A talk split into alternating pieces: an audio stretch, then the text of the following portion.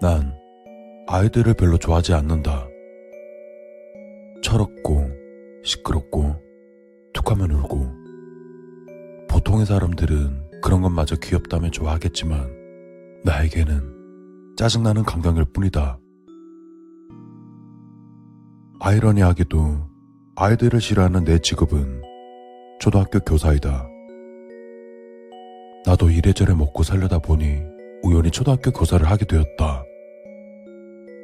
아이들을 상대하는 것이 싫긴 하지만 그냥 일이라고 생각하면 오히려 견딜만 하다. 물론 일에 대한 열이나 애사심 따윈 내게 전혀 없었다. 아이들에게는 교사로서의 가장 기본적인 의무만을 이행할 뿐이다. 미술 시간, 가족을 주제로 그림을 그리는 시간이었다. 수업 시간 대부분 아이들이 각자 그림을 그리기 때문에 다른 수업보다는 훨씬 편한 과목이다. 계속 앉아만 있을 수 있다면 좋겠지만 그래도 기본적인 교사로서의 의무는 이행해야 한다. 난 아이들 사이로 걸어 다니면서 아이들이 그리고 있는 것을 둘러본 바. 집 앞에 가족들이 나란히 서 있는 모습, 가족과 소풍을 가는 모습, 밥을 먹는 모습, 비슷비슷한 그림들을 대강 둘러보며 교실 뒤쪽으로 걸어가다가 눈에 띄는 그림을 발견했다. 방 한가운데 엄마가 누워있고 그 옆에 아빠가 앉아있는 모습이었다. 그림 분위기를 봐선 병간호를 하는 것 같았다. 그림을 그리고 있던 아이 지호는 엄마와 아빠를 다 그리자 녹색 크레용을 꺼내어 잠시 들여다보았다. 초록색이라고 쓰여 있는 걸 확인한 지호는 엄마가 누워있는 바닥을 열심히 칠하기 시작했다. 그 모습을 잠시 지켜보다 교사로서의 의무를 이행하기로 했다. 지호는 어떤 걸 그리고 있어? 내 말에 지호는 대답했다. 엄마가 아파서 아빠가 슬퍼해요. 역시 병간호로 하는 모습이었나 보다. 어, 엄마가 아프셨구나. 초록색 침대에 누워 계신 거야? 바닥에 넓게 칠해진 초록색을 가리키며 내가 이야기했다. 아니요. 이건 이끼예요. 분명 집안 같은데 이끼라고? 호기심이 일었다. 잔디 말이구나. 지연의 집 안에는 잔디가 있어?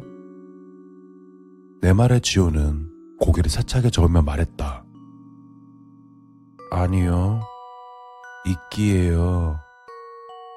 엄마가 아프면 이끼가 막 자라요. 도저히 이해할 수 없는 말이었다. 궁금증에 조금 더 자세히 물어봤지만 나오는 대답이라곤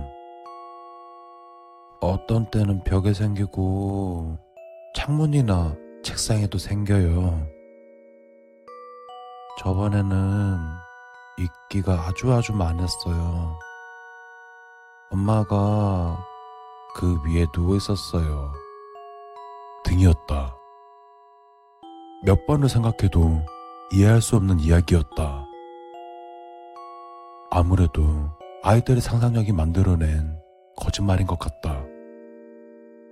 흥미를 잃고 지호를 적당히 칭찬해 준 뒤 자리로 돌아왔다. 이번 수업에서의 의무는 다한 것 같으니 남은 시간은 편히 좀 쉬어야겠다.